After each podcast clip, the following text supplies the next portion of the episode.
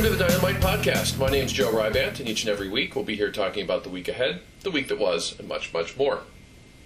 This week we have a number of Dynamite titles hitting the racks at comic shops across the globe, and a little something for everyone, including our two big annuals, Red Sonja and Xena. For any fans picking up any of these or any of our other Dynamite comics, be sure to head on over to the Dynamite message boards at dynamiteentertainment.com slash boards and tell us what you think. Also, stay tuned to the end of this podcast for a special offer for our loyal listeners. We also want to encourage our fans to check out the two, that's right, two Dynamite contests taking place currently. You can find a link for that on the Dynamite homepage. First up this week, Red Sonja, She Devil with a Sword, Annual Number One, written by Michael Avon Oeming, with art by Steven Sadowski, covers by Stefan Sejic and Steven Sadowski and Mel Rubi. Our first Red Sonja annual featuring series writer Michael Avon von Oeming along with Red Sonja flashback artist Steven Sadowski.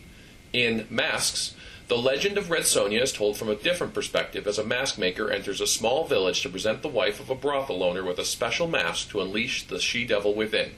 Plus, we present a special eight page guide to the world of Red Sonja, including a complete overview of her previous and legendary Marvel comic book series. This one is a special issue. We encourage all of the Red Sonja fans or anyone that hasn't even tried out Red Sonja to pick this one up. It's a great deal. The art looks great. The story by Oeming is one of his best.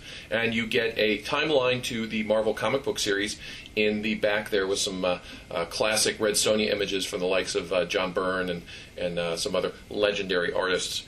Um, speaking of Red Sonja, our friends over at WizardUniverse.com recently ran a poll featuring our very own She Devil, and they did a Red Sonja movie casting call, and a whopping 35%, the leader by far, picked Jessica Biel to don the chainmail bikini. And wouldn't we all like to see that?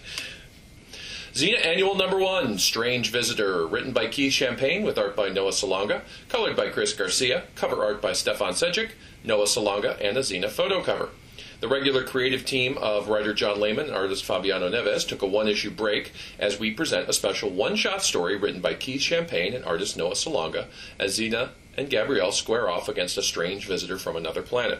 Of course, Noah Salonga has taken over for Fabiano on Xena as Fabiano is working on Army of Darkness versus the Marvel Zombies. We also encourage you to check in on uh, Keith Champagne, who did an interview about the Xena Annual and other projects he has coming up. He has some high profile projects coming up with DC, as you may see, have seen over the last week. Um, he did an interview late last week with Newsarama, and there is a piece going up this week at ComicCon.com featuring some preview art as well as a little t- uh, bit about the story that Keith wrote for us with the annual. Also this week, new Battlestar Galactica number 5, written by Greg Pak, art by Nigel Raynor, covers by Stefan Sejic, Nigel Raynor, Jonathan Lau, and a photo cover. Now, issue 5 begins the second story arc from writer Greg Pak and Nigel Raynor, all heading towards issue number 12 and the conclusion of our first year of all new stories from the all new Battlestar Galactica. This month, in issue number 5, the crew faces an unexpected new challenge in the form of a group of scavenging pirates adrift in space with an eye on Galactica as their latest prize, plus old school Cylons. Our friend over at the Philly Daily News, Jerome Maida, wrote about our Galactica comics, saying, quote, As fans of Battlestar Galactica wait anxiously for the series' third season to resume, Dynamite's Battlestar Galactica comic series not only fills the vacuum, but it is so good it will likely last long after the TV show has gone the way of the Enterprise. Jerome also took a look at issue number four, saying, quote, Galactica is under an apparent Cylon attack and Roslin orders them destroyed. However, Adama recognizes them as pre-rebellion Cylons who will respond to his commands and actually protect the president. Roslin then suggests that this could be part of a Cylon plot in which they want the Galactica to reach Earth. It is obvious neither Adama nor Roslin are sure they are doing the right thing. Such complex storytelling, combined with Nigel Raynor's stellar art, to make Battlestar Galactica a must read for fans and non fans alike. And of course, you can read the whole thing. Jerome actually has a pretty big piece on Battlestar Galactica up this week at Philly.com. And as we head into this weekend, January 21st, Sunday uh, evening, we have the return of Battlestar Galactica, the second half of season number three on Sci Fi. Also this week, Highlander number three from Michael Avon Oeming and Brandon Jerwa. Art by Lee Moder. Cover art by Lee Moder, Steven Sadowski, and Dave Dorman. Connor and his immortal allies continue their quest to stop the murderous Kurgan's agents from carrying out the deadly legacy of their master in the 1980s. And speaking of the Kurgan, bear witness to the sheer brutality of the deadliest immortal as Connor faces down his eternal foe in the 1960s. This cross-time caper is escalating beyond the control of everyone involved, but you can be sure of one thing heads will roll. Artist Lee Moder is, of course, done with Highlander number 4 and currently working on Painkiller Jane number 0, which is planned for an April release, which will then tie into our next Painkiller Jane comic book event. Issue number 5 of Highlander features the art of Kevin Sharpe and a special done in one story. We've mentioned that before. And Kevin is also currently working on a Savage Tales story. Uh, and then the Dark Quickening storyline begins with issue number 6 and, of course, sees the introduction of artist Fabio Laguna, who has just wrapped up that issue and is currently hard at work on issue number 7. Also this week, Classic Battlestar Galactica number 3, written by Rick Remender, art by Carlos Rafael, covers by Dave Dorman and Carlos Rafael. Along with the last remnants of a shattered Sagittarian colony, Starbuck leads a ragtag group of freedom fighters against the overwhelming power of the Cylon army. Will the ace pilot be able to get himself and the survivors off the planet and back to the Galactica before the toasters exterminate them all?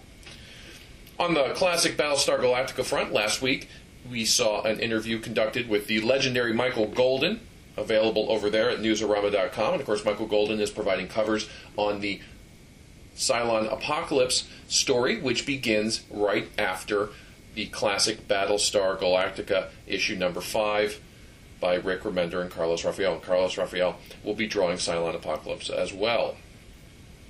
And on the Battlestar Galactica front, this past weekend's All the Rage continued to spread the good word about Dynamite's new Battlestar Galactica, with writer Steve Saunders commenting, quote, Previously, we were informed that a Battlestar Galactica Pegasus one shot is coming up in the near future, but that's not all I've discovered.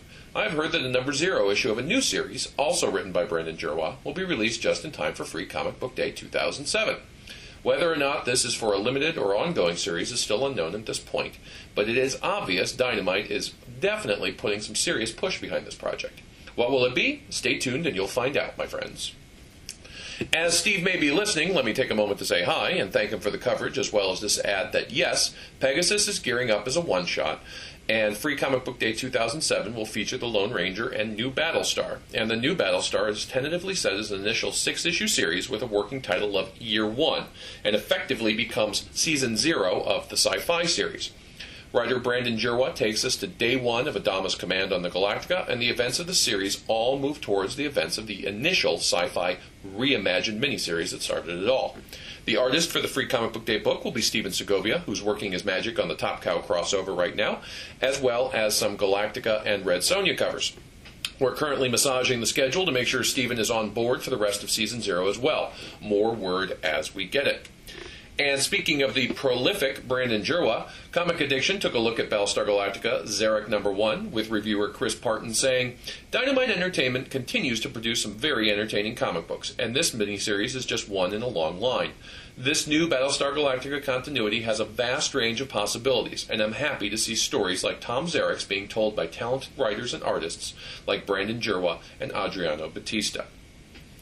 Wrapping up, we'll pop back over to Comic Extreme as they had some very nice things to say about AOD number 13, starting with, quote, Army of Darkness number 13 is full of big reveals and fights. We find out who this new queen is, learn more about why Ash is the chosen one, and why the Deadites have been following him through so many different time periods. As well, the fight between Ash and the Deadites is made even more fun than usual, as Ash spends most of the issue in a hot dog suit.